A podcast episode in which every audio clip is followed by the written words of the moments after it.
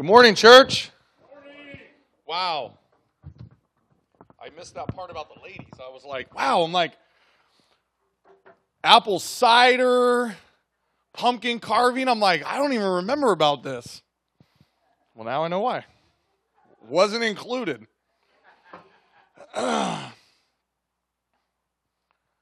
Friday night, Friday night, I attended a worship concert. Um, some of you saw our post. We went and saw Brandon Lake. And Brandon Lake was uh, one of the singers with Maverick City Music and with Elevation Worship. And he's wrote, written a lot of songs with Steven Furtick. And so Brandon Lake went on his first ever solo tour. And the first leg of his solo tour was here in Roseville. So we got to be a part of his first ever tour.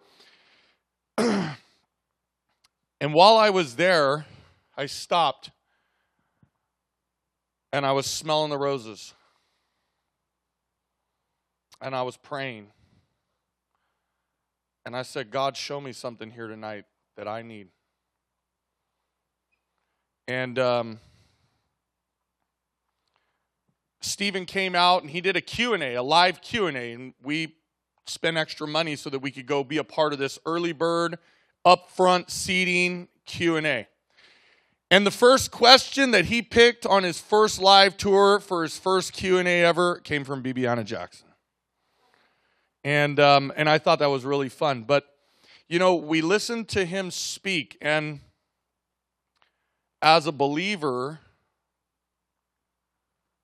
I question everything. I question everything. Where are these guys' hearts at? They're making millions of dollars now. What do they want? Are they out here doing it 100% for God or 97% for God and 3% to flip a script and get the world excited? And I listened to Brandon Lake's heart and I turned on my discerner. And I felt he was genuine with his worship. I felt he was genuine with who he was. I really did. And um, and there was just key things he said that I said only somebody who's genuine would say that. And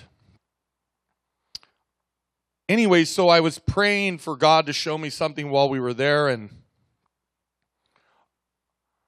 in the midst of a room full of believers and as many times as I've seen this in the last 5 years, I took a look around and watched how at one point I stopped and I looked around, and every single person sitting around me in every direction was disconnected from their neighbor and they were in their phone.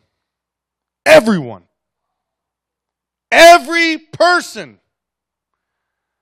The young, the middle age, the old, all of them. Anyone who had a phone, they were not talking to their neighbor, they were in their phone while we were getting ready for the worship to start. And I was like, wow. And um, sometimes I'm like, this is like evil. This is the most distracting device ever created. Ever. If you'd get to know me long enough, I'll tell you that the 40 hour work week was the devil's greatest invention to get you away from your family, keep you busy in a place where you can't talk about Jesus or you'll get fired. Think about it. See, we don't think that way. We look at the surface of everything. We're like, well, I have to go to work and pay my bills. Yeah, that's the lie. That's the distraction. That's what the world's created to be normal for you. You know who's the ruler of this world? And so, um, so I, I was watching all this happen, and I was praying, and I was like, "What do you want me to see here, God?" I was like, "What do you want me to bring to the rivers? What do you want here?" I'm like, "Lord, we keep showing up every week faithfully." What do you want us to do different? What's new?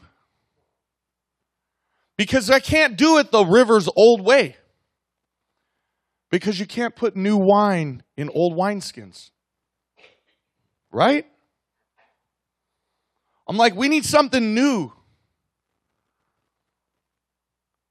And I was and I was and I was I was thinking about everything that we do. I prayed about all this. And the worship was going on and, and I was in the zone and I was praying and I just kept saying, God, show me something tonight. And I enjoyed I enjoyed the concert very much because I will be the first person to say I'm not a music buff. I'm not.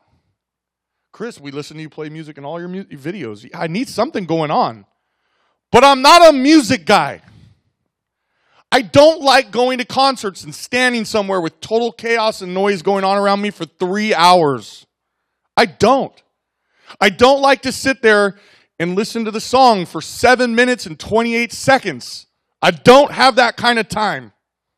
I'm not a music person. I'm not. Never have been. Get in my car, drive home right now. There's nothing on the radio. I don't listen to the radio. I don't listen to music that way. So I'm getting in the weeds. So I'm praying and you know, I'm I'm I'm I'm I'm in it. You guys, I was in it. I enjoyed the worship that night. And I was like, what are we missing? You see, we get up here sometimes and I was listening to the music. Every song got you on your feet. It got you jumping in the air. It got you waving your hands. It got you singing. And I've been to a lot of churches over the last 40 years, and I can't tell you how many times I've sat in a worship service besides one church. One church out of all the churches I went to, one church. When music started and worship started, every person was on their feet. Everybody was drunk in the spirit. Everybody was fired up, worshiping God, crying, raising their hands. They were excited. They loved it. They were getting into it. They wanted to praise Jesus. And at every other church I go to, we sit in the back and we're like this, like, I'm carrying the TV. You guys have seen the joke? I'm carrying the TV.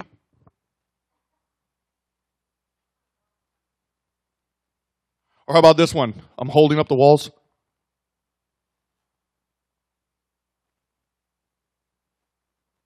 And I'm looking around at what everybody else is doing. Guilty right here. Or I'm sitting in my seat just watching.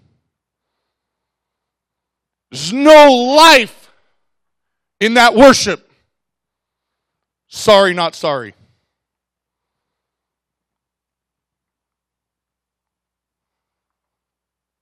I was listening to that song and I said, All right, Lord, I'm going to go up there and I'm going to say it. Spirit, lead me where my trust is without borders. Let me walk upon the waters wherever you would call me. I want every person who walked in this building today on your two feet to stand up. She didn't walk in. I thought ahead about how I was going to say this and not have D have to stand up. I said D did not walk in. Everybody walk, everybody else walked in. I want you to think about what it is you want God to do in your life. I said I want you to think about what it is you want God to do in your life. Not what you hope he's going to do.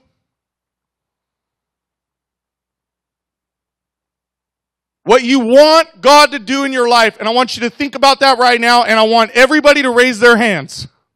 I want everybody to raise your hands as best you can. We all have shoulder injuries. Rotator cuffs blown out. Just get your hands where you can. I'm going to start praying out loud over this church, and I want to hear all your voices praying out loud to God for what it is you want. I want to hear our voice. I want us to let the Spirit right out of us. If you're at home, I want you to stand up. I want you to put your hands up and I want you to pray. Let's go. You guys are praying and I'm praying. Father, I thank you, Lord, for this church. I thank you for what you're doing here, Lord. I ask that you rain down your spirit on us, Lord. I ask that you just come into this place and you shake us up and that you shake our hearts and that you stir in us, Lord, a heart of worship, a heart of praise, a heart of love, a heart of faith, a heart of hope, a heart of fearlessness, Lord, that we lean on you, Lord, that we walk in the Spirit, Lord, that we quit walking in fear and we quit walking defeated, Lord. I pray that you lift us all up and reign on this church right now, Lord. In Jesus' name, amen. Oh. All right. So I want to see worship next week. We'll see everybody standing up, excited. Okay, you can all sit down. I'm sorry.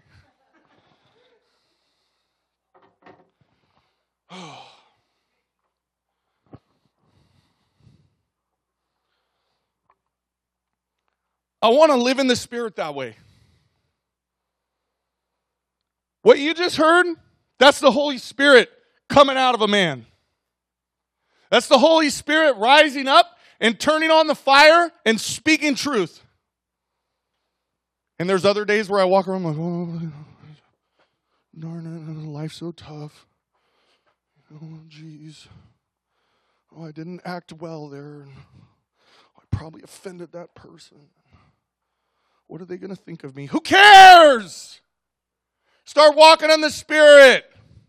Walk on faith. God loves you. God loves you.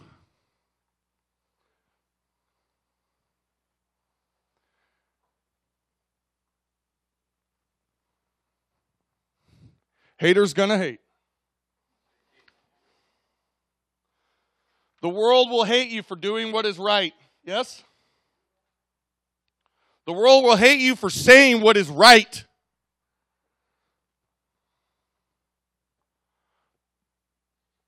Your friends for hate will hate you for doing what is right.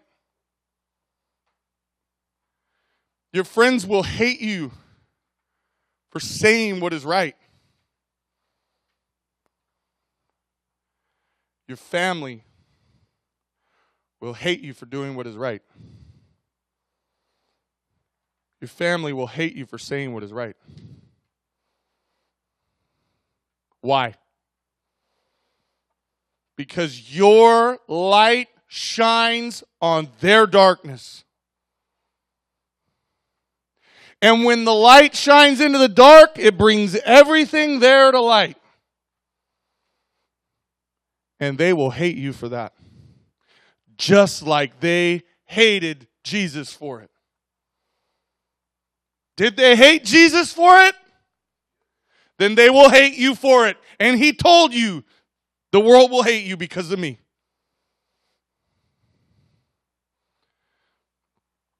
Parental favoritism, one of my favorite subjects the last six months. Parental favoritism. When you are the favorite, you will be hated. You will. You know why? It's a J word, it's an E word jealousy, envy. And it ends with an L word love, because someone who's not a favorite feels unloved. And feeling unloved can lead people to crazy places. Have you ever been hated by a sibling because of favoritism? Or are you the favorite?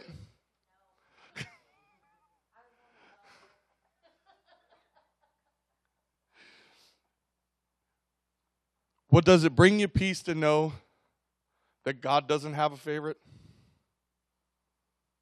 He doesn't. He doesn't have a favorite.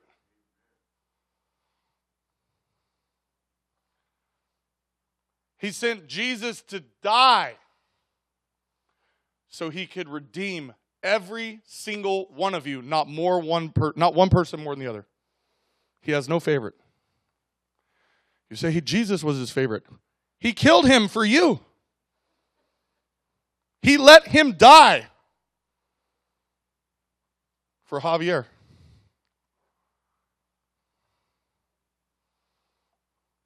The Father sent Jesus to die so he could redeem Chris. Elena, William, BB, Vicky. He doesn't have a favorite. He loves us all. Our series in Joseph points out again that God doesn't always choose the firstborn, the strongest, the most experienced. He doesn't choose those people. Oh, I'm up here in a t shirt today in my new cool Brandon Lake shirt. You got to read the back of this shirt. It's really cool. I'll just have BB come up and model it like Vanna White. She can spin and show you the back. You can read it while I'm up here teaching. She said, Nope. God chooses the heart. He chooses hearts of obedience. He chooses the weak. He chooses the young. He chooses the ones you would never think. He chose fishermen. Stinky fishermen 2,000 years ago. Stinky fishermen. He chose tax collectors, people who were hated. He chose a Christian killer. He chose shepherds, murderers, criminals on a cross, a prostitute. He chose Moses. His older brother was Aaron, and he also had an older sister. He was the youngest. He was a kid floated down the Nile. Didn't want to speak. Lived in Egypt 40 years as a prince. Spent 40 years in Midian becoming the man God wanted him to be. And at 80 years old, he said, I can't talk. I can't do it, God. I'm not the right guy. And God chose him. He chose Joseph, as we're going to continue reading. He chose Abraham. He chose Johnny. And he chose me. And he chose you, Greg. You want to know why he chose Greg? Because Greg can press these keys and open his mouth at the same time. And when I do that, there's some sort of rhythm going, and then I open my mouth, and it's like a garbage can got thrown at me. Nothing comes out. Oh, yeah, I never should play music again. That's what happens. We are all chosen for something. Live it great. God chose Joseph to be hated. God chose Joseph to be hated so he could send him ahead to save his people. Sound familiar? Does that sound familiar? Does that sound familiar? Amen. There were some prophecies written by David and Isaiah about a man who wasn't going to be good looking and nothing special about him. Who was that man? Yes. Jesus. God chose Joseph the same before Jesus, and God chose you the same Let's read today Genesis 37, finishing up chapter 37. Then his brothers went to feed their flocks in Shechem. And Israel said to Joseph, Are not your brothers feeding the flock in Shechem? Come, I will send you to them. So his brothers, his 10 older brothers, 10 older brothers, have gone to Shechem, which is about 50 miles from where they lived, according to scholars that I was reading. 50 miles away, they're in Shechem. This is the place where Dinah had been defiled, where they wiped everybody out. So it's like their land now. Remember, I told you they took the women, the children, the wealth, the livestock, they took everything. So they're in that land tending the flocks, the ten older brothers. So he said to him, Here I am. That's Joseph. And then he said to him, Please go and see if it is well with your brothers and well with the flocks, and bring back word to me. Well, you remember we started this chapter about Joseph came to his father and gave a report. And the report was not a good report. Do you remember that? And his brothers already didn't like him for that. His brothers already didn't like him when he came back with the bad report the first time. So now his father's sending him to go be the same, to go and be obedient. His father is sending him to go and check on the brothers and check on the flocks and bring back another report. So Joseph is the man he can trust. You see that in the story? Joseph is the son that Israel, no longer called Jacob, can trust. So he said, Please go and see if it is well with your brothers and well with the flocks, and bring back word to me. So he sent him out of the valley of Hebron, and he went to Shechem. Now a certain man found him, and there he was wandering in the field. Do, do, do, I don't know where my brothers are. Oh, man. And the man asked him, saying, what are you seeking? So he said, I'm seeking my brothers. Please tell me where they are feeding their flocks. And the man said, They have departed from here. For I heard them say, Let us go to Dothan. This is another 15 miles away. So Joseph went after his brothers and found them in Dothan. Now, this is the kind of brotherly response we all want from our family. Not really.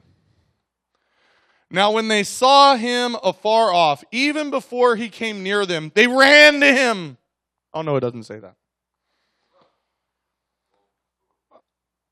Now, when they saw him afar off, even before he came near them, they prayed for him.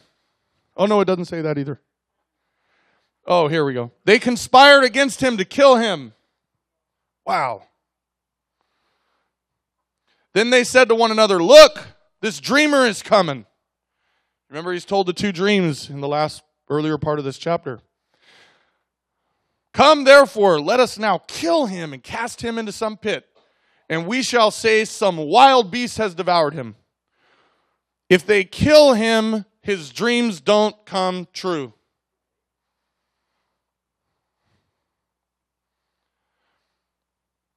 Some wild beast has devoured him. We shall see what will become of his dreams.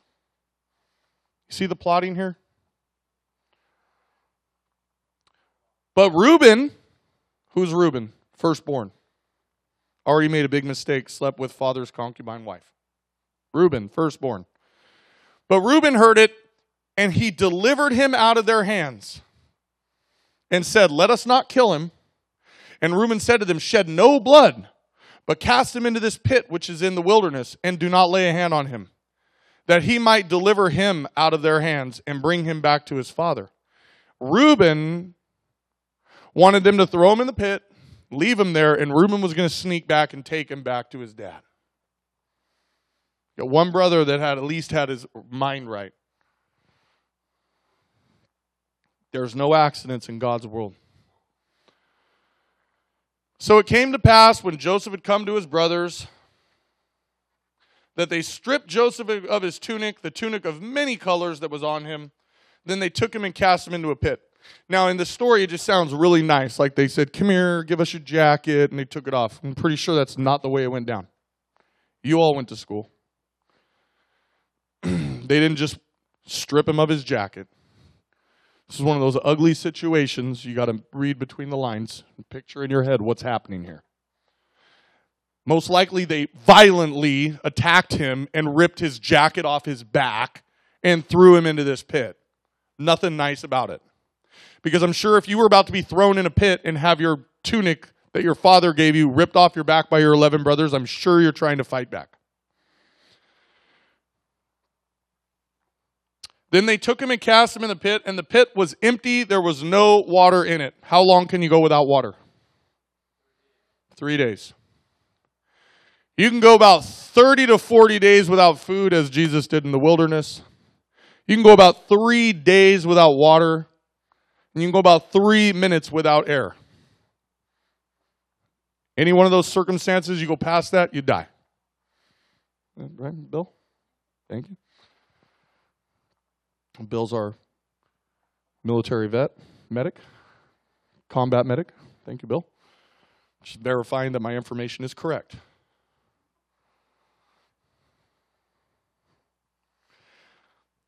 They took him and cast him into a pit, and the pit was empty. There was no water in it. And they sat down to eat a meal. I love that. There, he'll die in the pit. I'm hungry. Oh, beating him up and taking his jacket sure was a lot of work. I'm hungry. Then they lifted their eyes and looked, and there was a company of Ishmaelites. So these were the descendants of Ishmael. There was a company of Ishmaelites coming from Gilead with their camels, bearing spices, balm, and myrrh, and on their way to carry them down to Egypt. So Judah, tribe of Judah, the lion and the lamb, Judah, Judah, tribe of Judah. Jesus, tribe of Judah. Judah said to his brothers, What profit is there if we kill our brother and conceal his blood? Come out and let us sell him to the Ishmaelites, and let not our hand be upon him, for he is our brother in our flesh. And his brothers listened. Then Midianite traders passed by, so the brothers pulled Joseph up and lifted him out of the pit and sold him to the Ishmaelites for 20 shekels of silver. Hmm. 20, not 30, 20. But he was sold for shekels of silver. Connect some dots, guys. Like a big board and pinpoints, and I'm tying strings and building a Yes, thank you. okay, they sold him for 20 shekels of silver and they took Joseph to Egypt. Then Reuben returned to the pit. So Reuben wasn't there when all this went down. And indeed, Joseph was not in the pit. And he tore his clothes. And he returned to his brothers and said, The lad is no more. And I, where shall I go? What was Reuben's intentions on returning his brother to his father? And I, where shall I go? See, there's a motive behind a lot of things that people do. You miss that in this story. But Reuben had a motive here. Because now that his plan wasn't going to go as promised or as thought out, he cries it out in his voice. He says, The lad is no more, and I, where shall I go? He doesn't want to go back to his dad with this bad news. He's already tried to talk his brothers out of it. He was looking for redemption. So they took Joseph's tunic, killed a kid of the goats, and dipped the tunic in the blood. Then they sent the tunic of many colors, and they brought it to their father and said, We have found this. Do you know where? Do you know whether it is your son's tunic or not? Hey, you know, Dad, you know that tunic that you put on Joseph 14 years ago? That one that you made him? That pretty one that he wears around that we hate? Yeah, well, you know, we were out wandering doing the sheep and uh, we found this tunic ripped apart. Is this Joseph's? And he recognized it and said, It is my son's tunic. A wild beast has devoured him. Without doubt, Joseph is torn to pieces. Ten brothers deceive their father. Deception is a big part of this family. Oh, I'm such a bad person. Oh, I'm such a sinner. Oh, I don't deserve God's grace. I don't deserve God's mercy.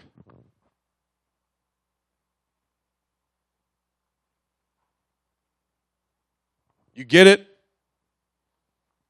Do you get it? Okay.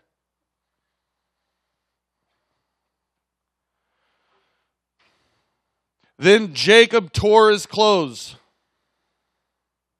put sackcloth on his waist, and mourned for his son many days.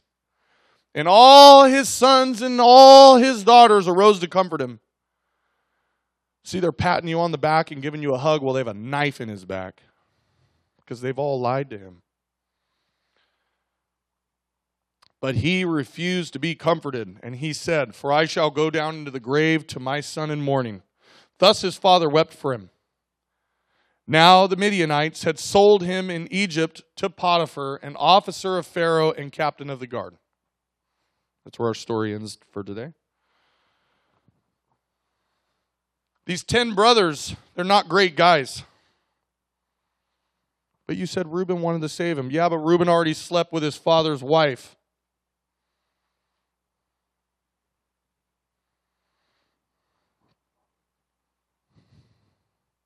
Haters going to hate. Ten brothers filled with hate, jealousy, envy. Who was Joseph the son of? Rachel. The firstborn of Rachel. Who did Jacob love? Rachel. Joseph was the favorite. Parental favoritism. It does wonderful things. So let's look at through my notes here, some things I wrote in your bulletin. Number one, through one man's obedience, a nation would be changed forever. Through the obedience of Joseph, this nation would be changed forever. This was God's plan. It was God's plan that these brothers would conspire against Joseph. He knew their hearts. He knew they did not like him. And God needed him to go to Egypt ahead. And it's through his obedience of bringing his father a bad report in the beginning of this chapter, and it is through the obedience of him going out and doing his father's will, which is, those 10 guys don't like me, dad. They're 50 miles away, dad. You know they don't like me after I told them the dream, dad. They probably want to kill me, dad. You think that he just they just they just wanted to kill him and he didn't vibe that? Do you vibe when somebody doesn't like you? Thank you. You know when somebody doesn't like you. How about if somebody didn't like you to the point they wanted to kill you? Do you think you would have an inkling of, of, of, of, of an idea that they dislike you that much? He had 10 of them. Did he say to his father any of that stuff? No. He said, Here I am. Go 50 miles away, check on your brothers, and come back to me and let me know what's going on. You got it, Dad. I'm going to send you back. I'm going to send you to earth. And at 33, you're going to be beaten and tortured to die on the cross. You got it, Dad. In spite of his brother's hate, Joseph was obedient to his father. What was he asked? He was asked again to bring back a report. Let me know what's going on out there, son. I trust you and I don't trust them.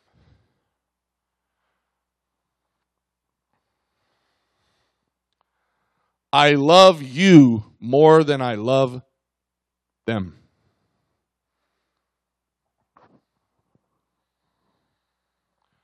Scholars wonder why the men had traveled to Dothan. I was reading about this in my notes and and uh, in a commentary, and because they didn't understand why these men had went on to Dothan.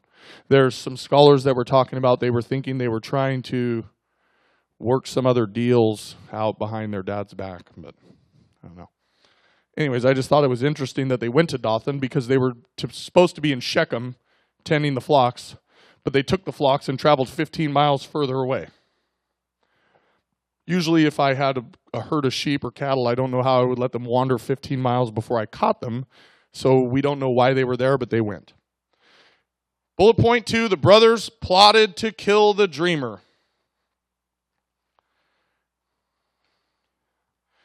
When they saw Joseph walking up in the distance and they said, Hey, here comes the dreamer, let's kill him, you think that was the first time they'd ever said that? Nope. The brothers had plotted to kill the dreamer. Perhaps if he was dead, his dreams would not be fulfilled. You remember they said that? We shall see what will become of his dreams. That's what they said. We shall see what will become of his dreams. They must have plotted the same as they did to kill the men in Shechem. Remember that? Hey, you defiled our sister. Hey, I love your sister. I want to marry her. Well, that can't be because you guys are uncircumcised. You're unclean. We're going to need every man in your village to get circumcised. As soon as these guys do it, we're going to kill them all. That's what happened. As soon as these guys do it, while they're weak and hurt and healing, we're going to wipe them out.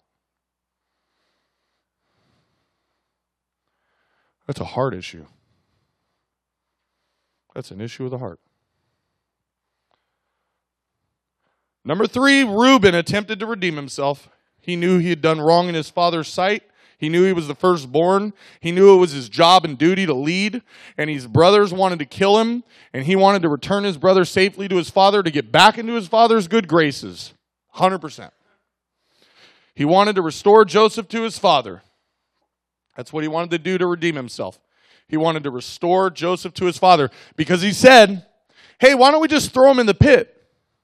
But he had other plans that he might deliver him out of their hands and bring him back to his father.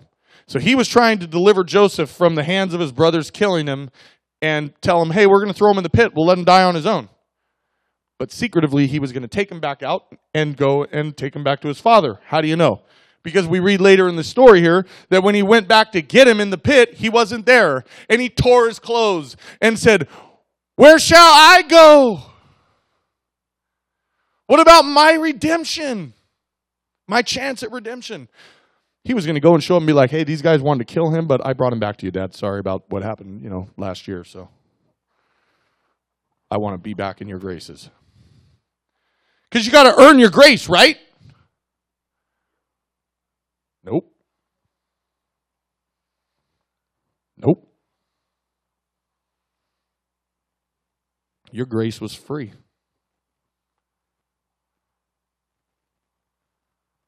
The wrath and punishment we deserve for our sinful hearts that act and think and do these things our whole lives, you don't have to do anything for it. It's given to you, it's free gift. It's the free gift of God. The Bible says that in the New Testament. That's why Jesus died on the cross. Because there was nothing you were ever going to do to make it right with God. You weren't going to be able to take your brother back and restore him to the Father in heaven. There was nothing you can do to earn your grace. All you have to do is believe. You have to believe that that grace is free.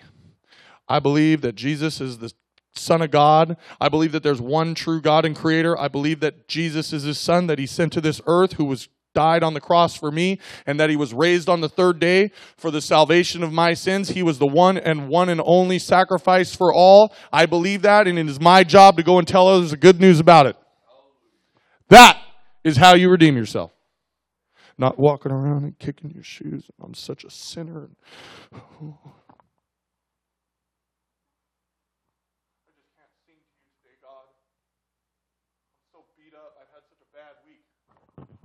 I want to see you drunk in the spirit next Sunday. I want to see people jumping when we're singing. I got BB on film jumping. She's praising, she's jumping. I want to see it. You want to see people come through those doors and walk in here and want to worship God next to you, then show them how to worship.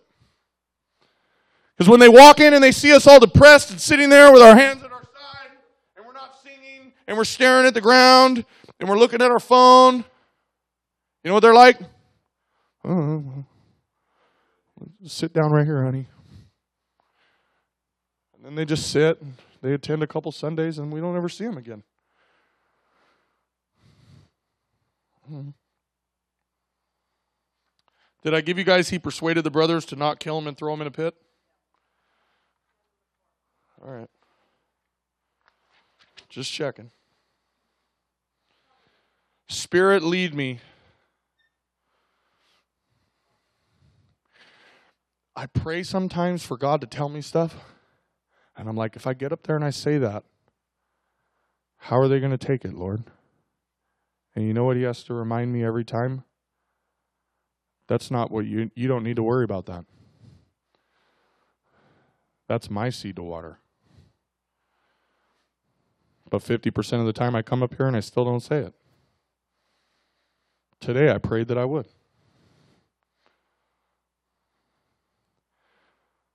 So what happens in point four here? The brothers secretly sell him. They sell him behind Judah, uh, behind Reuben's back. They secretly sell him. Hey, we'll sell him. We don't care what happens to him. His blood's off our hands, and we make money. 20 shekels of silver. Judah prompted for a profit rather than just killing him.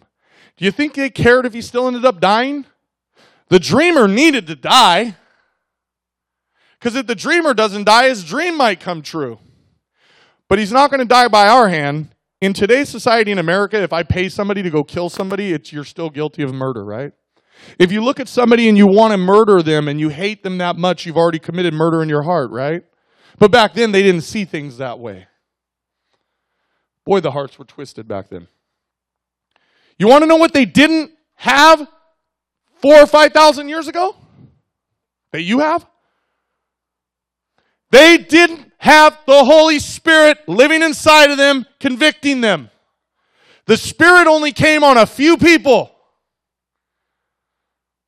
Remember when the Spirit came on Saul, King Saul? And then the Lord took his Spirit away.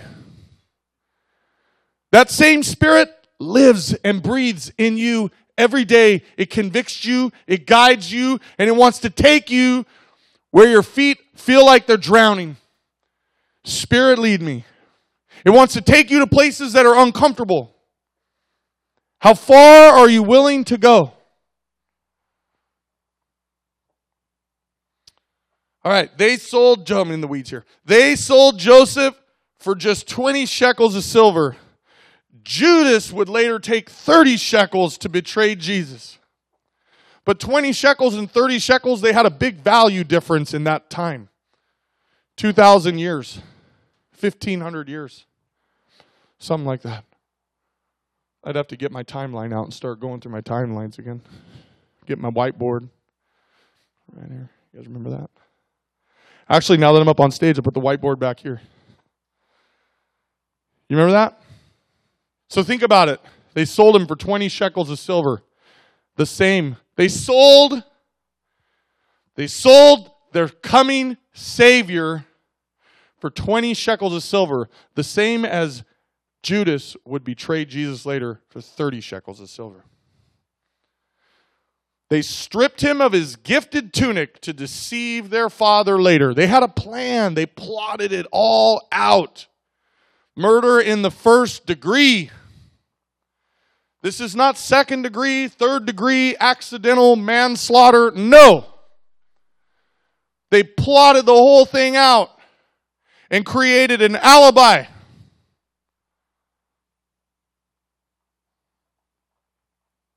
Bullet point five carrying the bad news. Well, I'm the oldest. I'm going to have to go tell my father about this. Reuben tore his clothes in the wilderness when the others deceived him. He thought and knew his chances of redemption were out the window.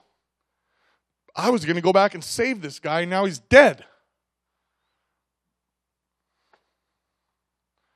The other brothers, they dipped the tunic in blood and sent it to the father. That's bad news. Wait till we tell dad his favorite's dead. What happened? Israel deceived, tore his clothes, wore a sackcloth, and mourned over Joseph.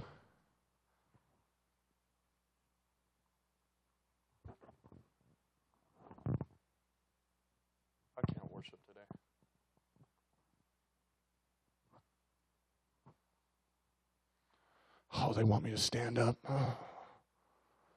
One hand, okay? That's about all they get.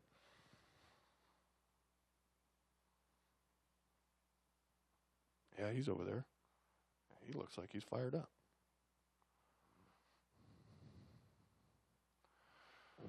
What song number is this?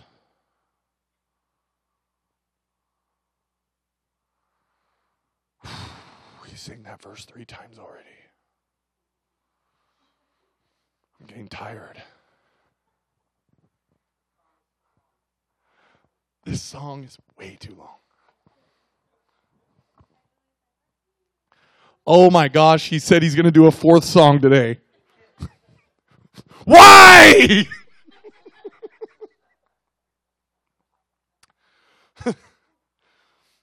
I'm like doing two messages in one year. The deceivers tried to comfort him, but nothing could console his broken heart. There's only one thing that can console your broken heart. And bullet point six, closing out today because we're right on time. The Midianites sold him to Potiphar, an officer to Pharaoh in Egypt. Thus, Joseph's purpose would still be fulfilled. The dreamer's dream was not going to be stopped. Whatever plan God has for you, it cannot be stopped. If 10 people hear your plan and want to kill you, it's just part of the plan. God's will cannot be stopped. Is that how you live your life? Do you live your life knowing that God has a purpose, a will, and an end point for it? And are you living it that way? Or do you wake up every day and you say, Good God, it's morning? You need to say, Good morning, God. Good morning, God. I'm ready. Not, Good God, it's morning. You can live optimistic or you can live pessimistic. Either way, God's going to do what he's going to do with you. Would you rather be sound like a weak, fearful coward or would you rather be drunk in the spirit and walking around with your head held high, not looking back? Every time I stop and I look at my sin, I'm not moving forward.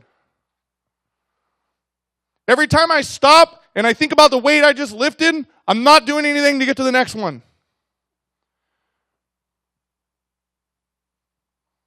Even when your feelings are hurt, your body's hurt, you keep moving forward. Walk in the Spirit. Are you walking in the Spirit? I want to hear it. I want to hear you speak. Are you walking in the Spirit? Thank you, William. Are you walking in the Spirit, Bill? All right.